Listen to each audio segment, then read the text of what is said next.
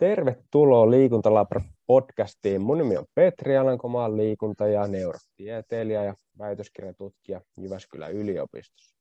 Tässä podcastissa me tutkijat tullaan ulos tutkijan kammioistamme ja keskustellaan uusista liikunta- ja neurotieteen tutkimuksesta, liikuntafysiologiasta, aivoista ja näyttöön perustuvasta fysiikkavalmennuksesta.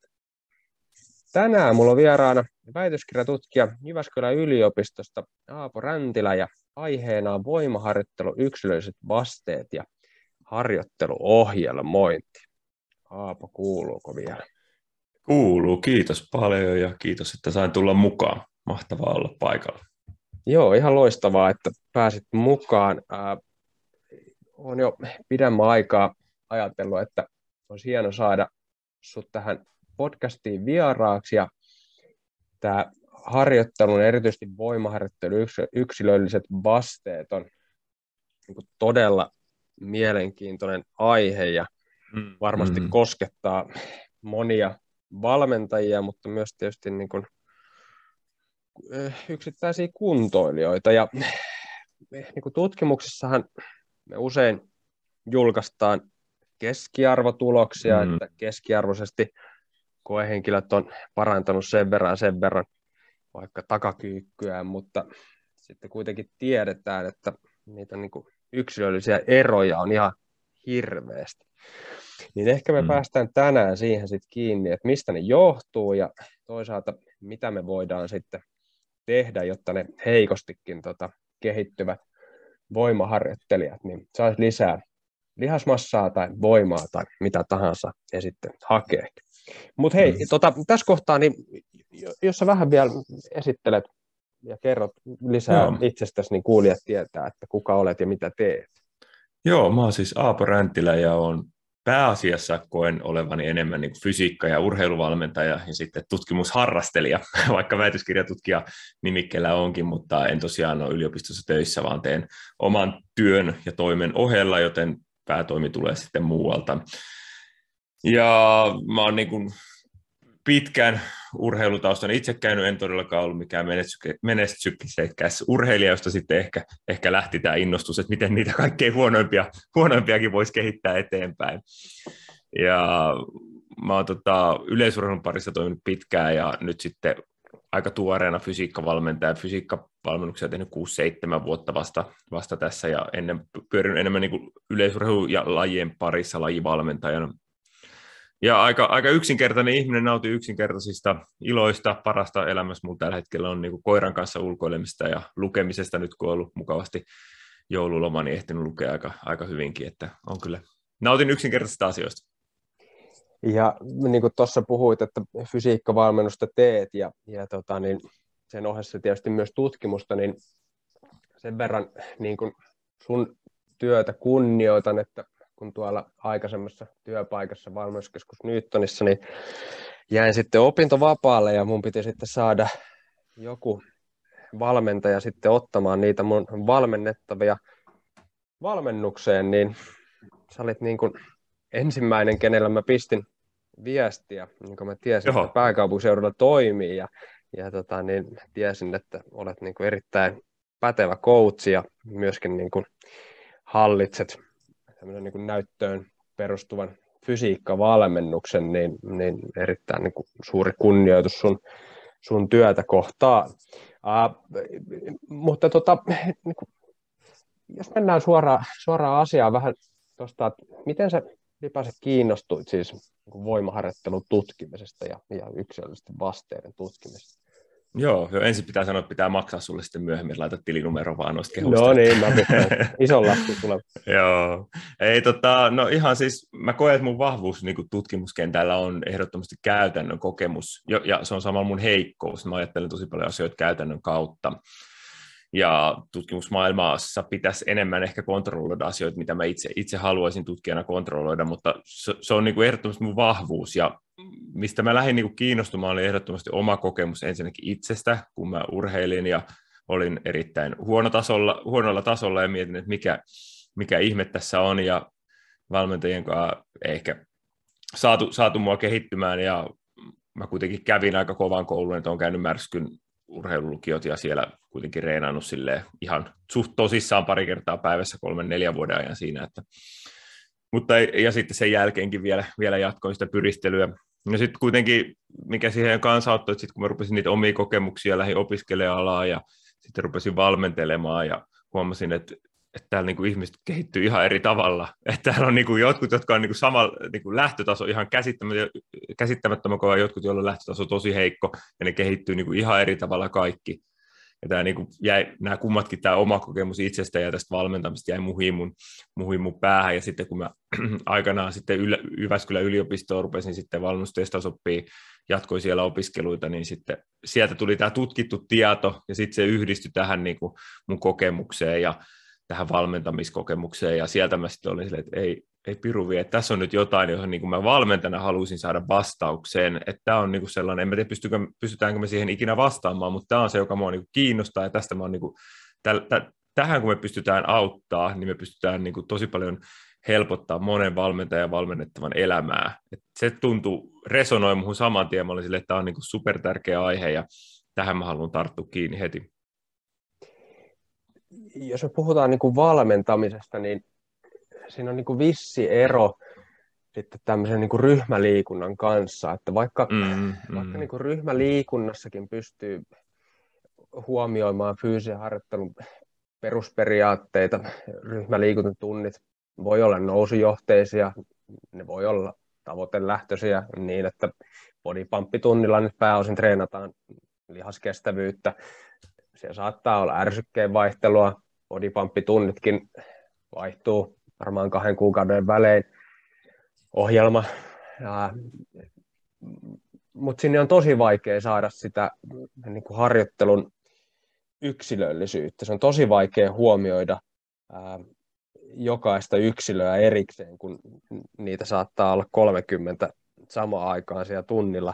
Öö, mä oon myös CrossFit-ohjelmointia tehnyt jonkin verran, niin siinäkin ollaan pyritty saamaan sitä lisää mm. yksilöllisyyttä huomioimaan yksilöitä, mutta äh, kun käytännössä mm. kun tunnilla on se 15-20 tyyppiä, niin ei, ei, ei se oikein niin kuin mun kokemuksen mm. mukaan, ei se onnistu.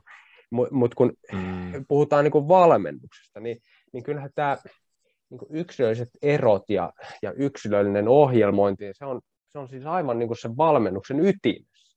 Koska kun Joo. aloittelijoille mm. saadaan, saadaan tuloksia melkein millä tahansa ohjelmalla, mutta sitten kun harjoitusvuosia tulee lisää, niin sitä enemmän se korostuu se harjoittelun yksilöllisyys ja yksilölliset vasteet. Joo, ja mun mielestä tuossa ollaan just ytimessä, että jos me ajatellaan tutkimuksia, jos me otetaan isoissa tutkimuksissa otetaan melkein parisataa ihmistä ja katsotaan sitten keskiarvollisesti, että mihin suuntaan ne etenevät siinä, niin siinä voi olla, että 180 se toimii ja 20 se ei toimi ollenkaan. Ja okei, isossa kuvassa se näyttää, että tämä toimii ja tätä metodia kannattaa käyttää, mutta eihän se valmentajana auta meitä yhtään, jos meille tulee asiakas ja sanoo, että tässä on sulle nippuseteleitä, kehitä mua. Ja sitten mä sanon silleen, että no, tämä yleensä toimii kaikilla, mutta sulla tämä ei nyt toimi niin ei se niin kuin siinä tilanteessa auta, vaan meidän pitää saada se asiakas, joka me, niin kuin luottaa meidän ammattilainen kehittymään juuri se yksilö. Ja sitten siinä on vielä sellainen ero, että juuri se ominaisuus, mitä se haluaa.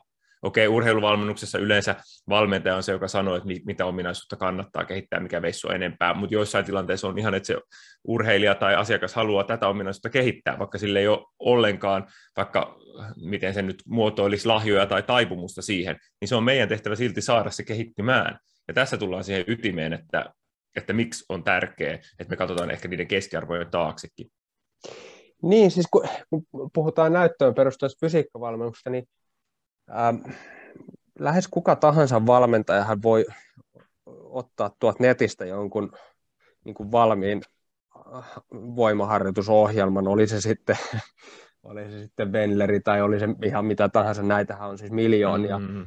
jotka huomioi nämä fyysisen harjoittelun perusperiaatteet, mutta sitten taas kun yritetään päästä siihen yksilöllisyyteen käsiksi, niin, niin ei se, että saatat jonkun ohjelman tuolta, niin ei sitä oikein voi vielä niin kuin valmentamiseksi sanoa. Se on hyvä, saattaa olla hyvä lähtökohta lähteä katsoa, että toimiiko tämä, mutta jos ei se toimi, niin siinä vasta mitataan sitten valmentajan ammattitaitoa, että, että osaako hän sitten muokata sitä ohjelmaa ää, tarpeen mukaan. Ja tämä on oikeastaan se ää, tämän podcastin teema, eli me aluksi käsitellään vähän sitä ylipäänsä, mistä nämä niin kuin, yksilölliset erot johtuu, mutta aika pikaisesti päästään sitten siihen, että mitä me voidaan sitten tehdä, jotta me saataisiin myös nämä niin kuin hitaasti tai heikosti kehittyvät asiakkaat tai, tai urheilijat niin kehittymään sitten tehokkaammin. Joo, tuo on tosi hyvä pointti, mutta se mikä minulla tuossa tota, niinku on se ydin vielä, mikä, mikä mä haluan tiivistää, on se, että jotenkin, että se prosessihan on tosi tehoton. Eli jos me otetaan urheilija ja me kokeillaan sille jotain, meillä on noin, no ainakin kymmeniä muuttuja, mitä me voidaan lähteä muuttamaan heti alussa. Me kokeillaan yhtä tapaa, se ei toimi. Me kokeillaan seuraavaa tapaa, se ei toimi. Taas kokeillaan seuraavaa tapaa, sekään ei toimi. Eli meillä voi mennä tässä niin kuin koko prosessissa niin kuin yli vuosi, että me saadaan sellainen, tai jopa pidempää, että me saadaan se toimiva niin kuin asetelma. Se, mitä niin kuin mä näen, mikä olisi niin optimi, unelmatilanne, tuskin ikinä päästään siihen, mutta me pystyttäisiin tehostamaan sitä prosessia niin, että meille tulisi joku alkutesti tai joku lyhyt introjakso pari viikkoa, jossa me reenataan, niin me pystytään heti kertomaan, minkälainen harjoittelutyyppi sopisi tälle yksilölle parhaiten. Ja se poistaisi sen arvailun. Ja jos me mietitään huippuurheilua, niin jokainen säästetty kokeilu voi olla, niin joka kestää viikkoja tai joku periodi, niin voi olla kullan arvoinen. Ja se on se, niin kuin se mitä tällä niin yksilöllisellä prosessilla yritetään niin ehkä, ehkä nopeuttaa. Niin, toi on siis tosi mielenkiintoinen. Tuossa tuohan olisi todella hienoa, jos siihen saisi jonkun semmoisen niin kuin objektiivisemman ää, tavan ää, mm. ohjelmoida jo alusta lähtien ää, sitä valmennettavan harjoittelua. Tietysti niin kuin, kun vuosia karttuu, niin valmentajana, niin jokainen valmentaja oppii sitten lukemaan, että okei, että no, tutkimuksessa sanottiin, että keskiarvosti tällä ohjelma, ohjelmalla nämä, nämä tyypit kehittyy, mutta tämä valmenne, valmennettava nyt muistuttaa vähän tuota valmennettavaa, kun mulla oli kaksi vuotta sitten ja mm. voitaisiin kokeilla tätä, että jos tämä, jos tämä toimisi sitten hänellekin. Mutta ehkä me päästään noihin, mm. noihin kiinni, että miten me voitaisiin voitais sitä niin kuin jo alusta alkaen tehostaa sitä mm, harjoitteluohjelmointia. Mm. Mutta kelataan vähän taaksepäin. Mm. Uh, uh, monelle tulee tässä kohtaa varmaan mieleen sellaiset termit kuin, kuin, niin kuin non-responderi tai high-responderi tai low-responderi ja suomeksi vastaavat termit on kai niin kuin vasteeton tai huonosti kehittyvä tai, mm. tai nopeasti kehittyvä, niin mitä me oikein niin kuin tarkoitetaan tämmöisiä termejä? No se on tosi hyvä kysymys. Niillä on, se on tilastollinen tapa jakaa tutkimuksessa löydettyjä yksilöitä tiettyyn ryhmiin, jotka josta sitten sanotaan, jotka ei, eivät ole kehittyneet. Esimerkiksi tämä non-responder vasteeton ihminen on tällainen, joka ei ole tarkasteltussa muuttu, muuttujassa kehittynyt, niin voi sanoa, että tämä ei nyt saanut vastetta tällä, tällä ärsykkeellä. Tai sitten tällainen high responder, nopeasti respondoiduva. Jos keksitte näille muuten hyvät lyhenteet suomeksi, niin antakaa tulla, tuntuu aina tyhmältä käyttää näitä, kun kirjoittaa jotain tekstejä.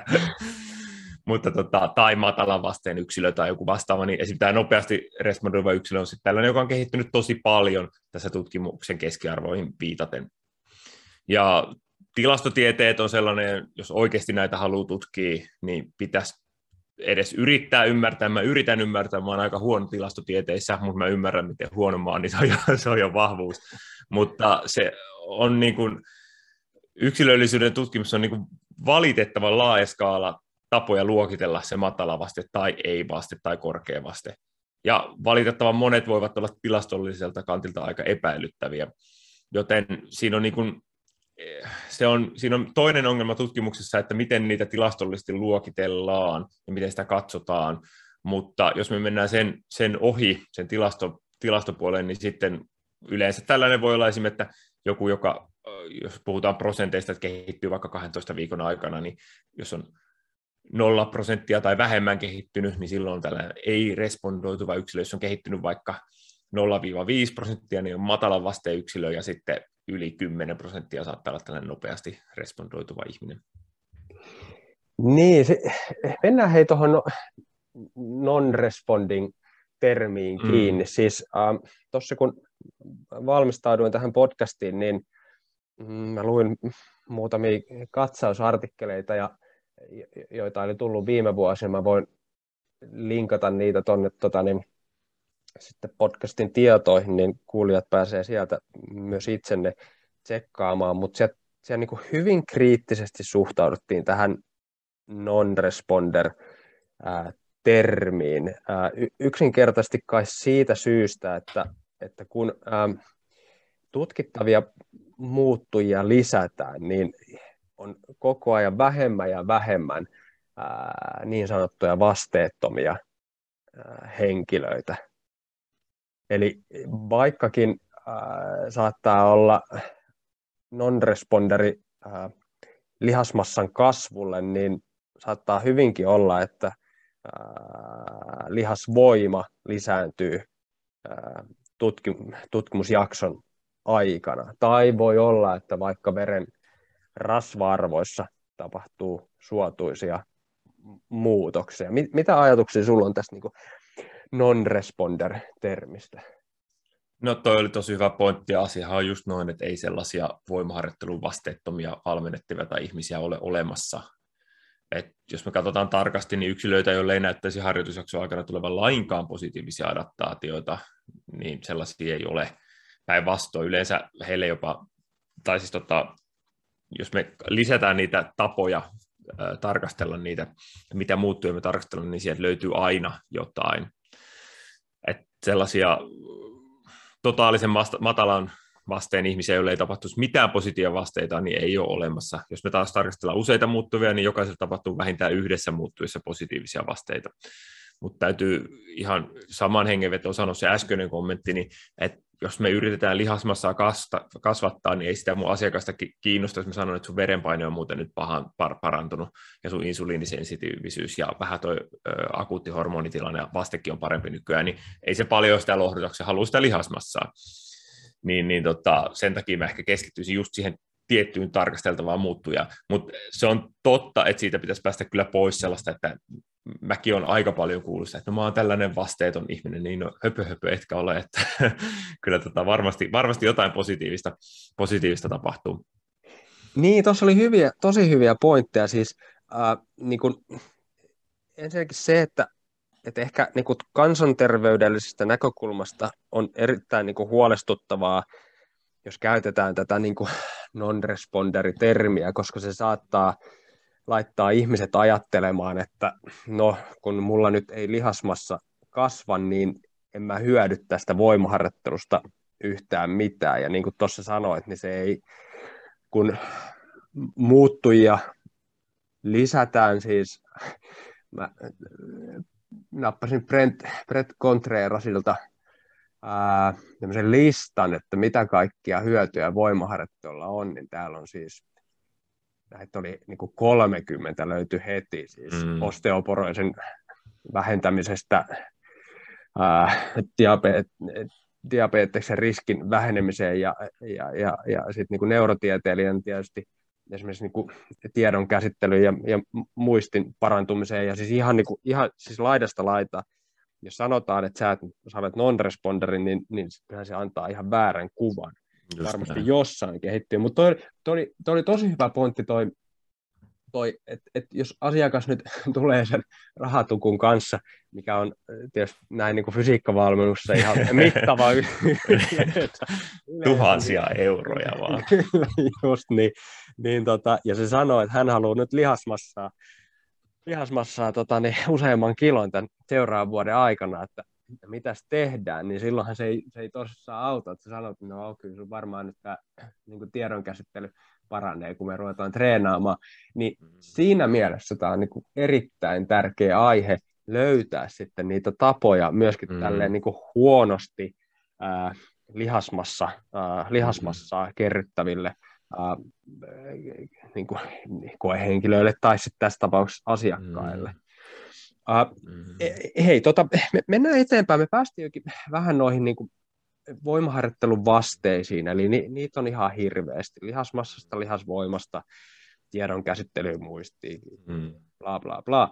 Uh, laitoin tuonne Instagramiin kyselyn, että, että jos on uh, jotain kysymyksiä kuulijoilla, seuraajilla, niin, niin laittakaa ihmeessä tulemaan, ja sieltä tuli yksi aika varten otettava kysymys, eli, eli niin kuin, miten, miten näitä niin kuin yksilöllisiä vasteita nyt sitten niin kuin kannattaa seurata? Eli jos äh, keskitytään tässä vaikka nyt niin kuin urheilijoihin, niin, niin kannattaako niitä seurata erityisesti niin kuin laji, lajivoimaliikkeissä vai niin sanotuissa niin kuin yleisvoimaliikkeissä?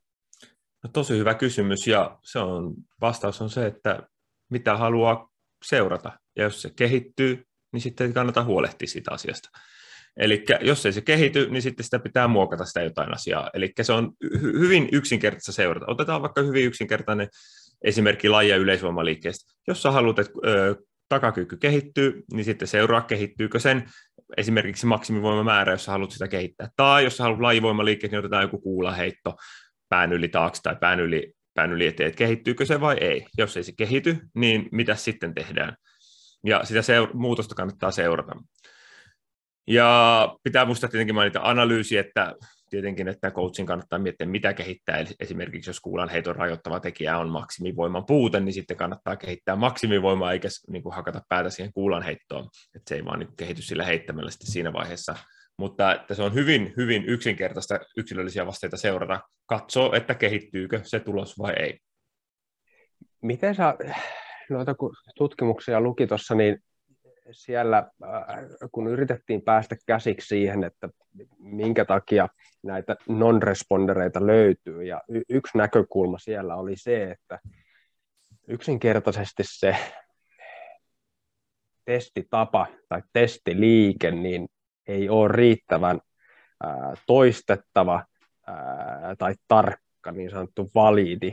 Eli, eli toisin sanoen siis, ää, jos testataan esimerkiksi maksimaalista hapenottokykyä ää, vaikka mattotestillä, niin ää, vaikka siinä harjoitusohjelman myötä olisi tapahtunut suotuisia muutoksia yksilön maksimaalisessa hapenottokyvyssä, niin se ei yksinkertaisesti siinä ää, myöhemmässä testissä niin saa itsestään riittävästi irti, jotta ää, ne fysiologiset muutokset tulisi näkyviin.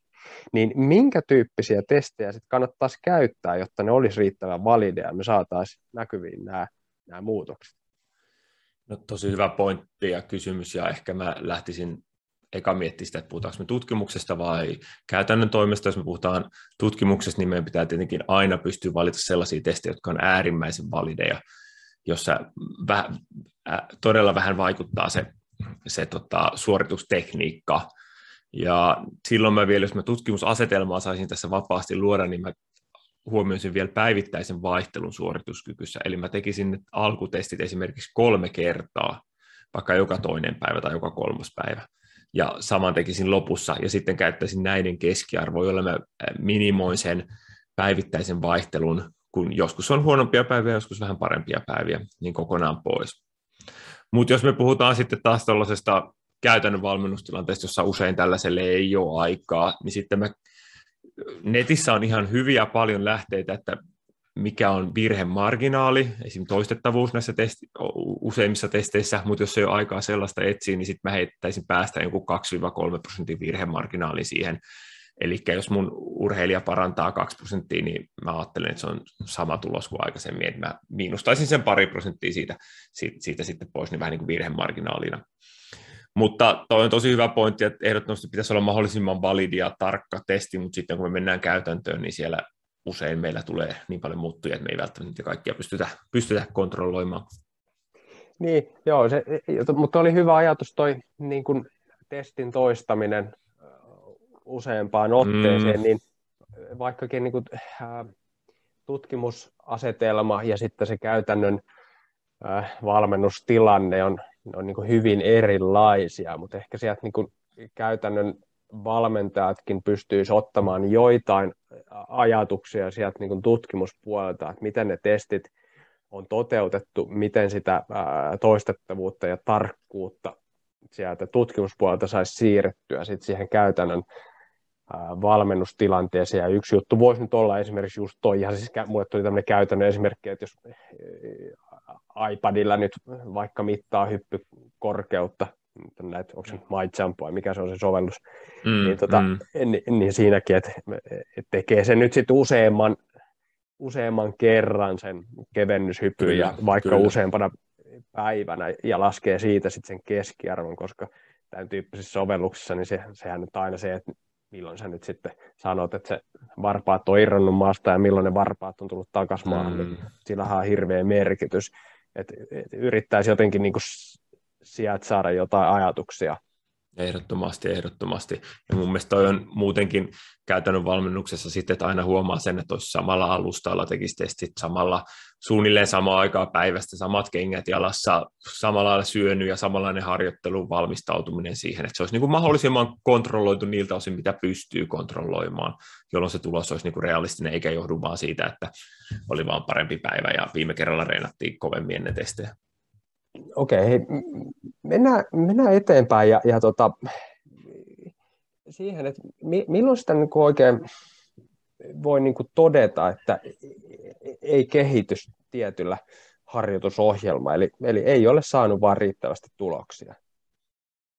No joo, maltti on valttia ja mä käyttäisin kyllä niin kuin aina vähän pidempään rauhassa rauhassa odottaisin, eli joku 4-6 kuukauttakin ennen kuin tekisi mitään hätiköityy johtopäätöksiä, mutta kyllä ne muutokset näkyvät joku tar- tarkalla mittarilla, esimerkiksi ultralla katsotaan, niin kahden viikon jälkeen. Eli melkein heti rupeaa lihasmassa muodostumaan ja kas- lihasmassa rupeaa kasvamaan, kun tota, aloittaa harjoittelun, jos se tosissaan toimii. Et se on myytti, että pitäisi 5-6 viikkoa reenailla ennen kuin, ennen kuin lihasmassa lihasmassa muutokset näkyy, mutta kyllä se heti rupeaa näkymään. Mutta kyllä mä silti odottaisin ihan rauhassa kuitenkin, kuitenkin hetken, niin kuin muutoksia tekisin. Niin, joskus tuntuu siltä, että, että niin kuin asiakkailla, erityisesti ehkä tavallisilla kuntoilijoilla, niin on, ää, sanotaanko niin kuin vähän liian optimistiset käsitykset siitä, että kuinka paljon sitä pystyy kehittymään tietyllä ajanjaksolla. Niin jos me puhutaan vaikka lihasmassa harjoittelusta, niin, niin mikä on se ikään kuin raja, että voi sanoa, että vaikka vuoden treenaa, niin, niin, niin ei, ei ole saanut riittävästi lihasmassaa ja, ja voi todeta, että no ehkä sä olet vähän niin kuin heikosti kehittynyt tällä harjoitusohjelmalla. No jos se jää jonnekin sinne 5 prosentin pinnoille, niin kyllä mä sitten sanoisin, että jos me otetaan täysin aloittelijoita ja katsotaan vaikka ihan tutkimuksia, jossa on otettu toi Hubalin tutkimus nyt ensimmäisen, jossa on melkein 600 koehenkilöä, ne teki hauiskääntöä 12 viikkoa pelkästään, niin kyllä siinä esimerkiksi 12 viikon aikana aloittelija kasvoi 60 prosenttia parhaimmilla.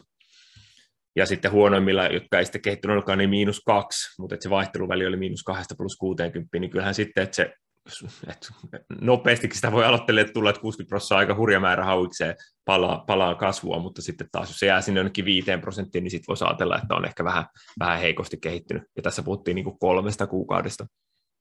Niin, niin, ja tässä tietysti sitten se mittaustapa, että millä sitä mm-hmm. äh, lihasmassan kasvua mitataan tietysti voi ihan perusvaalla katsoa, että onko paino lisääntynyt. Siinä on monia rajoituksia, voi tietysti tehdä tämmöinen inbody-mittauksen monille saattaa olla tuttu.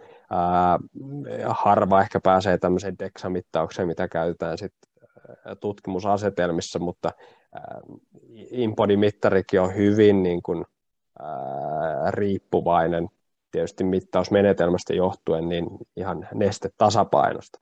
Eli jos siihen mm. vetää oikein kunnon pastalautasellisen ja puolen litran kokiksen just ennen mittausta, niin se tulee kummasti pari kiloa liha, lihasta lisää sitten tota, ihan, ihan niin kuin sen myötä, että siinä kannattaa olla, olla aika tarkkana. Ja tietysti myöskin tuo vaaka on ehkä siinä mielessä ää, hankala, että kun moni, jos ainakin tavallisista kuntoilista puhutaan, niin moni kuntoilija saattaa lisätä lihasmassaa ja samalla sitten rasvamassa saattaa pienentyä, jolloin tilanne saattaakin hyvin olla niin kuin plus miinus nolla.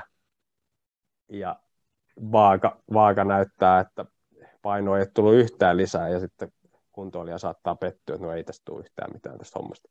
Niin ehkä siinä sitten tämmöiset niin valokuvat alussa ja keskivaiheella ja lopussa on hyviä muistuttamaan siitä, että hei, että katos nyt omilla silmillä, että on se pala kasvanut, että vaikka painoa nyt ei ole tullut lisää. Onko sinulla muita niin kuin ajatuksia, että miten sitä niin kuin lihasmassan kasvua pystyisi niin kuin seuraamaan?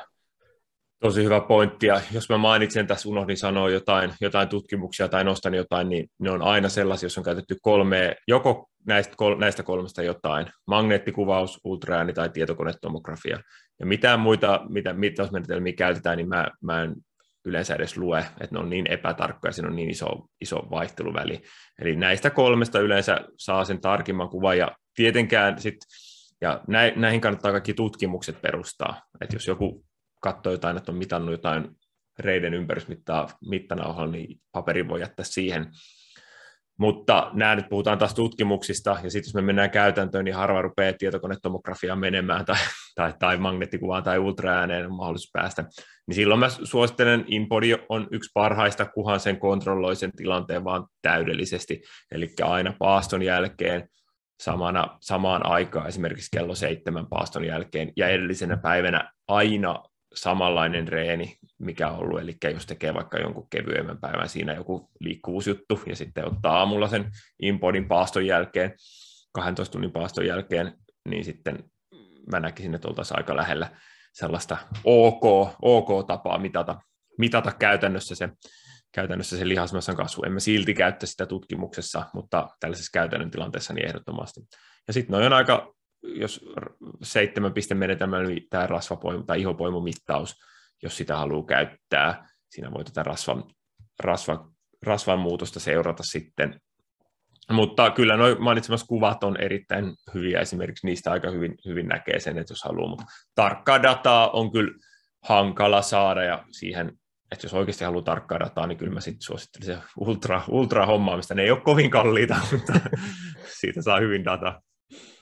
Kyllä jos joku nyt oikein innostuu, innostuu niin ensi, ensi vuoden tota, niin lista ehtii vielä lähettää joulupukki. Ehdottomasti, jos kyllä. Sieltä, sieltä joulupukki sitten reessä toisi semmoisen ultraäänilaitteen. Mutta mut hei, tota, to, toi oli hyvä. Toi oli, toi oli tosi hyvä tuo kommentti noista mm. niinku, tutkimuksista ja siitä, että et, mitä siellä kannattaa katsoa, että millä, millä sitä kehon koostumuksen muutosta on mitattu. Tämä on tosi mielenkiintoinen. Se, se kun sä, sä oot perehtynyt just tähän tutkimusalueeseen, mm. niin sä my, myöskin osaat hyvin huomioida sieltä niitä niin tutkimuksen heikkouksia ja vahvuuksia ja muita. Moni kuuntelija niin päivätyökseen tekee jotain ihan muuta kuin mm. lukee tutkimuksia, niin tota, olisiko jotain semmoisia niin vinkkejä antaa muita ää, tähän niin kuin, ää, niin kuin voimaharjoittelun, kehon koostumuksen liittyvien tutkimusartikkelien lukemiseen? No se onkin hyvä kysymys. Ja mä, mä ehkä tota, se, siinä se, mitä kannattaa katsoa, että mitä on kontrolloitu. Esim, jos me nyt vähän perutetaan, ja mä vastaan tälle pitkästi, että jos me annetaan ennalta annettu harjoitusohjelma, niin se johtaa väistämättä erilaisiin vasteisiin, mun näkökulman mukaan. Miksi? Koska eri yksilöiden kokema kokonaistressi, palautus, harjoituskuorma ja ravinnon saanti on aika todella vaikea tasapäistää niiden yksilöiden välillä. Ja sitten jos me ajatellaan paitsi harjoittelua, niin kokonaistressi ja palautukseen vaikuttavat myös uni, päivittäiset normaalit aktiviteetit, ravinnon saannin ajoitukset, sisällöt, sosiaaliset tilanteet. Ja tämän perusteella on lähes mahdoton taata, että kaikki tutkimuksen osallistuvat pystyisivät palautumaan harjoittelusta yhtä tehokkaasti tehokkaasti. Eli vaikka meillä olisi kaksi yksilöä periaatteessa vastaisikin samalla tavalla harjoitukseen, niin noista äsken mainitusta syistä johtuen lopullinen adaptaatio voi vaihdella paljonkin. Ja sitten vielä yksi tärkeä tekijä, että myös se harjoituskuorma on vaikea tasapäistää. Eli mä lupasin vasta pitkästi ja jatkan tätä. eli jos me ajatellaan, että historiallisesti tutkimuksessa on käytetty absoluuttista harjoitteluintensiteettiä, eli mä hyppään nyt kestävyysharjoitteluun sen takia, koska sitä on tutkittu enemmän, kuten prosenttiosuus VO2-maksista, voimaharjoittelusta taas taisi prosenttiosuus 11 maksimista. Ja tämä ei ota huomioon esimerkiksi anaerobisen kynnyksen suuruutta tai vaihteluväliä tai submaksimaalisilla kuormilla tehtävää harjoittelua voimaharjoittelussa, jolloin osa tutkista on voinut tehdä harjoittelua liian kevyenä tai raskaana. Esimerkiksi me ajatellaan, että vaihteluväli jalkapressissä yhdessä tutkimuksessa, kun tehdään 80 prosentilla, oli 16-34 ja no siihen heitä ohjelmaa 5 kertaa vitosen 80 prosentilla, niin se on joillekin superkevyt ja joillekin taas superraskas. Eli mitä mä tässä nyt yritän kaikilta sanoa, niin kannattaa vilkasta, että miten se tutkimus on ajateltu niin, että mitä siinä on kontrolloitu. Kaikkea ei voi kontrolloida, mutta jos siinä on yksi asia luvattu, että se kontrolloidaan, niin sitten se antaa jotain uutta tietoa. Ja tämä on se, mitä kannattaa yrittää katsoa. Esimerkiksi, että hei, että tässä tutkimuksessa on nyt yritetty tämä harjoituskuorma tasata niin kuin suhteellisesti näiden yksilöiden välillä tosi hyvin tai että tässä nyt tehtiin ihan perusreeni, mutta tässä nyt seurattiin näiden unta ja katsottiin, miten se uni, niin kuin, että mikä se yksi asia, mikä siinä on kontrolloitu, niin se on se sellainen, jota, jota kannattaa, kannattaa tällä teemalla se, seurata, kun puhutaan yksilöllisistä vasteista. Joo, tuo olikin hyvä pointti ja jotenkin niin kuin, ei niin kuin tutkijan järjellä, vaan maalaisjärjellä, kun ajattelee, niin se, että jos jokainen toteuttaa sitä harjoitusohjelmaa niin kuin suhteellisilla kuormilla, mm. niin voisi jotenkin niin kuin olettaa, että, että silloin se rasitustaso olisi jokseenkin niin kuin samanlainen ja me voitaisiin sitten ää, erotella niitä low respondereita ja high respondereita, mutta niin kuin tuossa toit hyvin esille, niin ei se asia sitten olekaan ihan näin yksinkertainen. Eli Eli ehkä sinne niin kuin tutkimusasetelmiin kannattaa kyllä niin kuin kiinnittää sitten kuuntelijoiden ää, mm. huomiota. Ja se on tosi hyvä, hyvä pointti tuossa, ja mun mielestä mikä on tärkeintä, että, tai mikä on sellainen mielenkiintoinen kysymys, että jos me pystyttäisiin tasapäistää se ärsyke täydellisesti jokaisen yksilön välillä ja muokkaamaan ne taustatekijät esimerkiksi stressiparisuhteesta tai joku rahastressi tai ruoka tai unit ja palautuminen ja työressi, ym, ym, ym. kaikki nämä tasapäistää, niin olisiko ne vasteet sittenkin samanlaiset? Ja tästä on muutama ihan niin kun me katsotaan kaksostutkimuksia, niin niissä päästään aika samanlaisiin vasteisiin. Mutta siinä taas tulee se toinen kysymys, että kun geenit on täsmälleen samat, niin. Että mikä, mikä siellä on se muuttuja. Ei me tähän varmaan ikinä saada niin vastausta, mutta tämä on tosi mielenkiintoinen kysymys, että onko, se, onko geeneissä niin paljon eroa, että se johtuu geeneistä se, että tota, vasteet on erilaisia, vai onko se kysekin sitten siitä, että se ärsy, ärsykettä me ei pystytä tasapäistämään näistä edellä mainituista syistä johtuen. Eli onko kyse ärsykkeestä vai siitä geeneistä vai mistä? Ja tämä on niin sellainen, ehkä sellainen mun mielestä mielenkiintoinen asia. No on, on. ja siis toi oli niin kuin, noita kun tutkimuksia luki, niin siis, siis sielläkin niin kuin todettiin, että siis ähm, useampia tekijöitä vaikuttaa siis siihen harjoitusvasteeseen, on geenit, on, on lähtötason äh, tai lähtökuntotaso, on, mm. on äh, äh, niin kuin harjoitus, äh, niin kuin historia, treenihistoria, on, on tietysti ravitsemus, on tämmöinen psykologinen stressi, on, on palautuminen harjoitusten välillä, ikä, paino, siis näitä oli ihan hirveästi, mille on niin kuin jonkin verran mm. näyttöä. Mutta tota, hei, äsken käytiin vähän läpi sitä, että, että milloin voi nyt sanoa, että kehittyy heikosti ja, ja kuinka mm. nopeasti kannattaa tehdä johtopäätöksiä siitä, siitä mm. että toimiiko harjoitusohjelma vai ei. Uh, Mutta kaikesta huolimatta, niin uh, on, on selkeästi tutkimuksessa osoitettu, että, että, että jotkut koehenkilöt yksinkertaisesti vaan kehittyy hitaammin tai heikommin mm. esimerkiksi ää, niin kuin lihasmassaharjoittelu tai voima, voimatreeni. Mm. Niin sä otit tuon esiin, että, että siellä on niin kuin geeneistä on, on löydetty jotain, että mm. saattaa vaikuttaa. Mitä muita ää, tekijöitä mm. ää, saattaa olla, mikä sitten näihin ero, eroihin johtaa? No mulle yhdessä seminaarissa yksi kuuluisa tutkija sanoi, että katso geeneihin, sieltä se vastaus löytyy. Mut, et se, se voi tosiaan olla yksi asia, mutta mä itse ajattelen, että se on vähän sellainen helppo vastaus, että kyllä siellä taustalla on muitakin.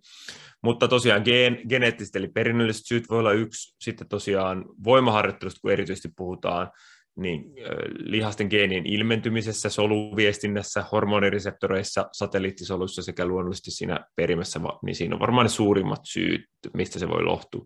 Jos me katsotaan vähän tuonne lihaksen sisäisiin syitä, niin siellä on erilaisia tutkimuksia muutamia jo tullut, niin eräs syy, tai yksi, yhden artikkelin mukaan eräs syy matalaan vasteeseen voimaharjoituksessa on, on voinut olla tulehdukselliset tekijät, Esimerkiksi siis matalan vasteen yksilöillä oli tässä tutkimuksessa voimaharjoittelussa alussa tulehdusarvot enemmän kohollaan kuin positiivisen vasteen yksilöillä. Toisin sanottuna voimaharjoittelun alussa keho käyttää niin sanottuja tällaisia suojamekanismeja suojautuakseen yllättävältä ärsykkeeltä. Ja matala vasteen yksilöllä tämä tulehdusta aiheuttava suojamekanismi on niin todella toimiva ja se estää sen lihaskasvun. Ja, mutta tässä tullaan siihen samaan kysymykseen, että o, mitä mä tuossa aikaisemmin yritin heittää, että matala vasteen yksilöillä ärsyke on ollut liian suuri, ja tai he tarvitsevat pidemmän ajan, jotta keho tottuu rasitukseen. Eli oliko tämä ärsyke, joka heille annettiin, niin tässä tapauksessa liian suuri. Eli mä ajattelin taas vähän niin kuin valmentajan näkökulmasta, että se ei ollut ehkä sopiva se ärsyke, eikä vaan silleen, että heillä on ne tulehdukselliset tekijät voimakkaampia. Ehkä, ehkä voi olla kummin päin. No, sitten taas tota, näillä nopeasti vast, nopean vasteen ihmisillä on tällainen optimaalinen ribos, ribosomin biogeneesi hypertrofiaa varten, ja jos mä avaan sitä hiukan, niin se ribosomin biogeneesi tarkoittaa sitä, kun me rakennetaan proteiineja siellä ribosomissa, eli luodaan hypertrofiaa varten sitä uutta lihasta, lihaskasvua. Ja se ribosomin biogeneesi on erittäin tärkeä lihashypertrofian säätelijä, koska se säätelee muun muassa lihassuolen translaatiokapasiteettia, eli just sitä, se translaatio tarkoittaa sitä, että kun me proteiinisynteisiä, eli luodaan niitä, laitetaan niitä aminohappoja tiettyyn järjestykseen ja rakennetaan sitä lihasta, niin sitä kapasiteettia määrittelee. Näyttäisi siltä, että näillä nopeasti respondoiduvilla on parempi tai optimaalisempi tämä ribosomin niin, biogeneesi tätä lihaskasvua varten. Ja eroja on myös tässä kokonaissignalointiväylissä, eli tässä minkä vasteen se harjoittelu antaa sitten signaloi keholle näillä nopeasti respondoivilla solun vaste näyttää olevan enemmän tällainen kasvattava vaste, kun taas niin sanottu matalan vaste yksilöllä tämä vaste näyttää olevan sellainen tulehduksellinen vaste. Mutta taas tullaan siihen kysymykseen, että aiheuttaisiko erilainen ärsyke erilaisen signaloinnin. Mutta tämä tietty tutkimuksessa, tässä tutkimuksessa käytetty ärsyke aiheutti näillä tietyillä yksilöillä tällaisia reaktioita. Toi, toi tulehdushomma, niin se on, miele, se on tosi mielenkiintoinen. Mm. Tästä äh, meidän apulasproffa Juha Hulmin kanssa keskusteltiin siis Newtonin, Newton Finlandin podcastissa äh, palautumisesta. Mm. Ja silloin, silloin käsiteltiin tätä hormeesiteoriaa. Mä en rupea sitä käymään tässä niinku uudestaan läpi. Viittaan kuulijoita, kannattaa kuunnella se podcasti, erittäin mielenkiintoinen jakso. Ää, niin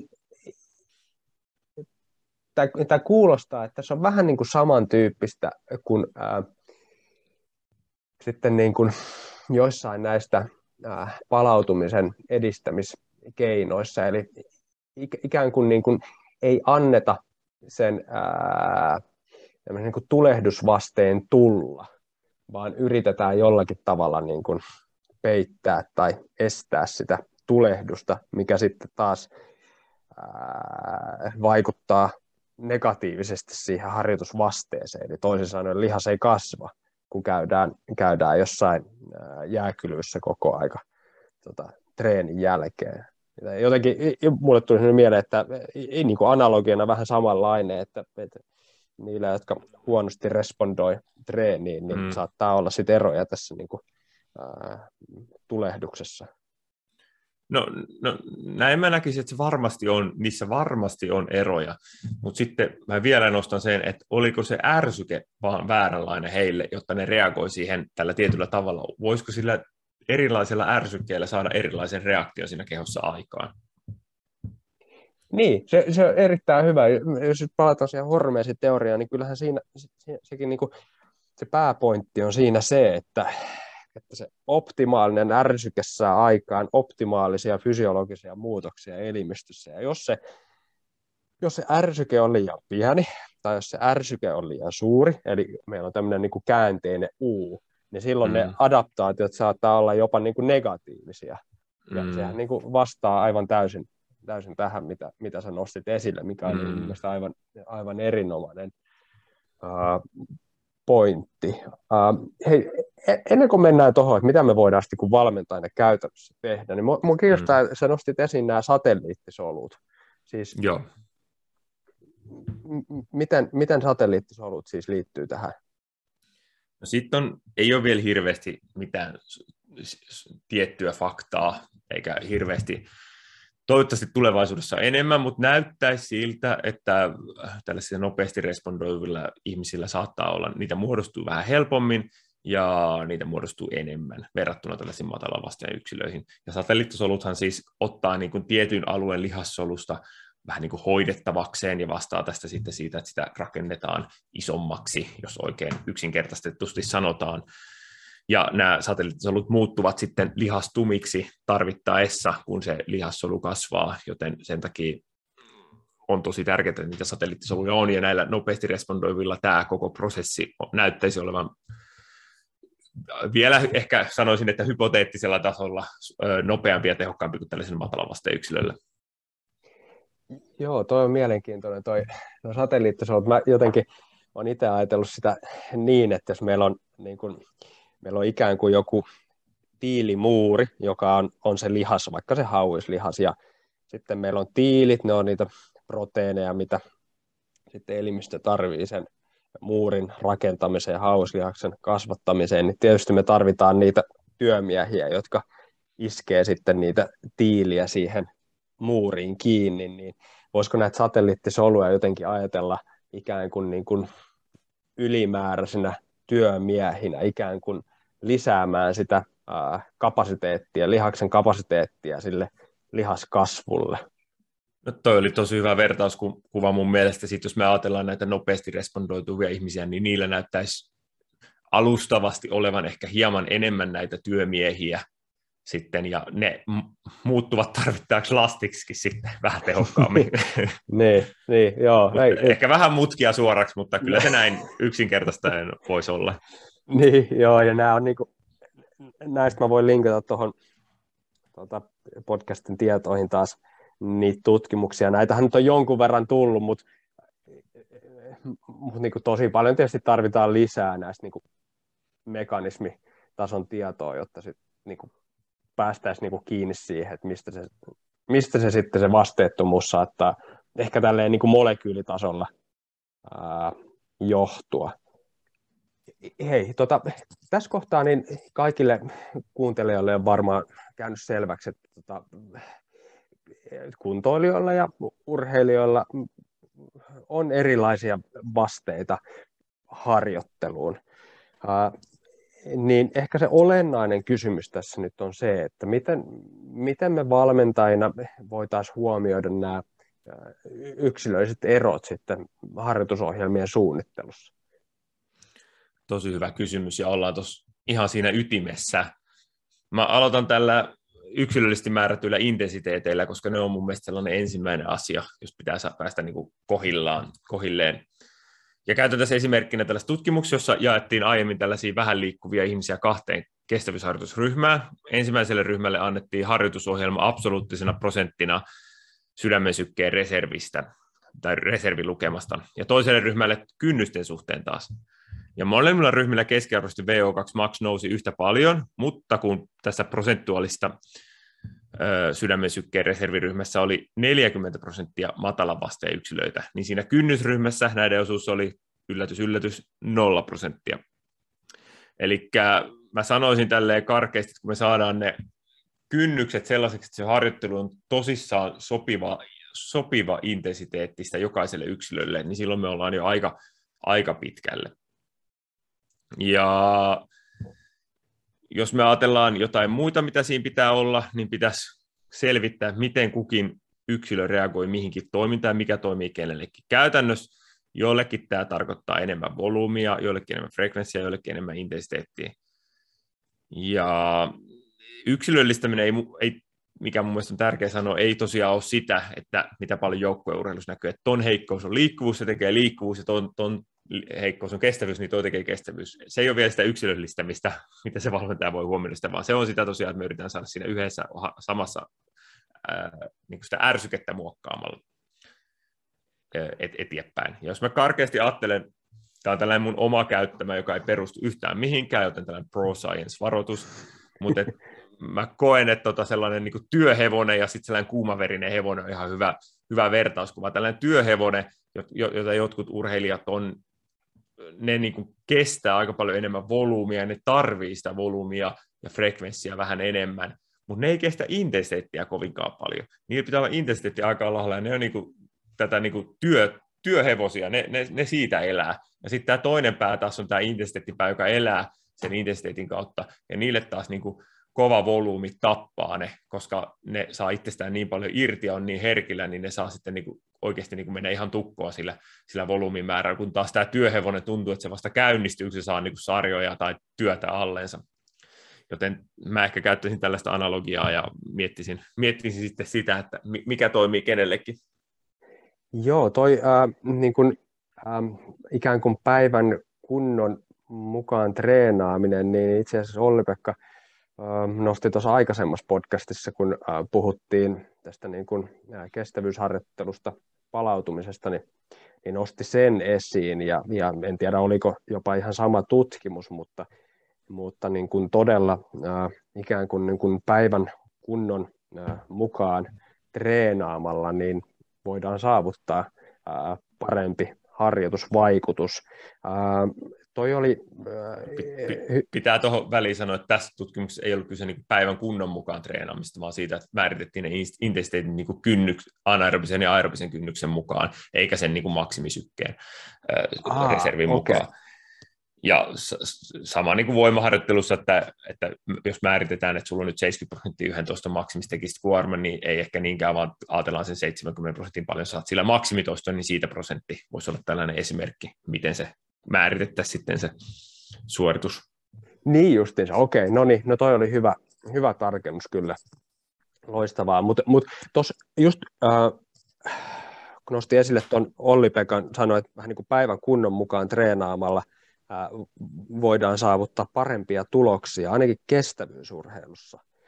Niin äh, mitenkä niin kuin voimaharjoittelussa, löytyykö sieltä niin kuin samanlaista ikään kuin tapaa jolla pystyttäisiin mm. päivän kuntoa seuraamalla saada saamaan parempia tuloksia.